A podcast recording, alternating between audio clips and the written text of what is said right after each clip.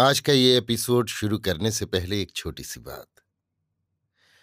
क्या आप भी अपना पॉडकास्ट बनाने की सोच रहे हैं? तो एंकर ट्राई कीजिए। ये पॉडकास्ट बनाने का सबसे आसान तरीका है। नंबर 1, ये फ्री है। नंबर 2, इसमें कई सारे ऐसे टूल्स हैं जो आपको अपने फ़ोन और कंप्यूटर पर रिकॉर्ड और एडिट करने की फैसिलिटी देते हैं। नंबर 3, आप अपने पॉडकास्ट को डिस्ट्रीब्यूट भी कर सकते हैं, जिससे इसे स्पॉटिफाई और दूसरे प्लेटफॉर्म पर सुना जा सके। तो डाउनलोड कीजिए फ्री एंकर ऐप या विजिट कीजिए anchor.fm पर अपना पॉडकास्ट स्टार्ट करने के लिए। ये तो थी एक छोटी सी जानकारी, और अब शुरू करते हैं एपिसोड का सिलसिला। तो आज के एपिसोड में लीजिए सुनिए रविंद्रनाथ टैगोर के लिखे उपन्यास चोखेर बाली के हिंदी अनुवाद आंख की किरकिरी का भाग 9, मेरी यानी समीर गोस्वामी की आवाज में। ठीक इसी समय नीचे से आवाज आई, महेंद्र भैया, महेंद्र भैया। महेंद्र ने जवाब दिया, अरे कौन? बिहारी, आओ आओ। बिहारी की आवाज सुनकर महेंद्र का चित्त मारे खुशी के उत्फुल्ल हो उठा। ब्याह के बाद बिहारी बीच बीच में इन लोगों के सुख में विघ्न बनकर आया है, किंतु आज वो विघ्न ही सुख के लिए अत्यंत आवश्यक मालूम हुआ। आशा को भी बिहारी के आगमन से आराम मालूम हुआ। माथे का पल्ला संभाल कर वो जल्दी से उठ के जाने लगी। महेंद्र ने कहा, जाती कहाँ हो? और कोई थोड़े ही है, बिहारी है। आशा ने कहा, लाला जी के लिए जलपान का इंतजाम करने जा रही हूं। काम का अवसर मिल जाने से आशा का अवसाद जरा कुछ हल्का हो गया। वो सास की खबर जानने के लिए घूंघट खींच कर खड़ी रही। बिहारी से अब तक वो पर्दा करती आई है, बोलती नहीं। बिहारी ऊपर के बरंडे में पांव रखते ही बोल उठा, बुरा हुआ, मुझसे कसूर हो गया भाभी।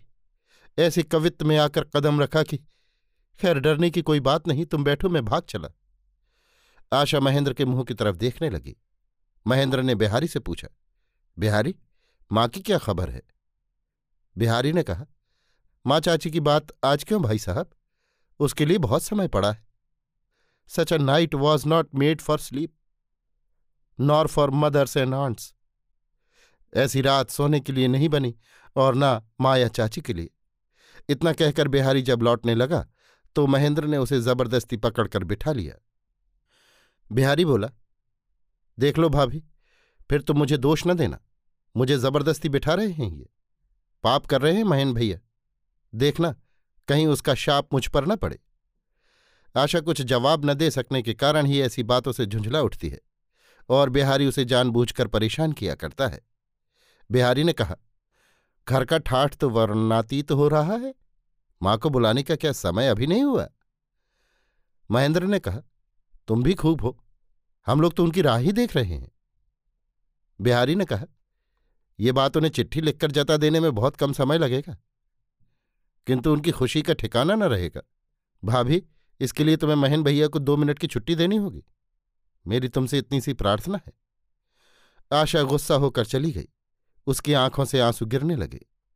महेंद्र ने कहा, ना जाने कैसी शुभ घड़ी में तुम दोनों का साक्षात हुआ था। संधि अंत तक हुई ही नहीं, हमेशा खटपटी ही बनी रहती है। बिहारी ने कहा, तुम्हारी माँ ने तुम्हें बिगाड़ ही दिया है, उस पर स्त्री भी तुम्हें बिगाड़ रही है, ये मुझसे देखा नहीं जाता। इसी से मौका पाकर 2-1 बात कह बैठता हूं।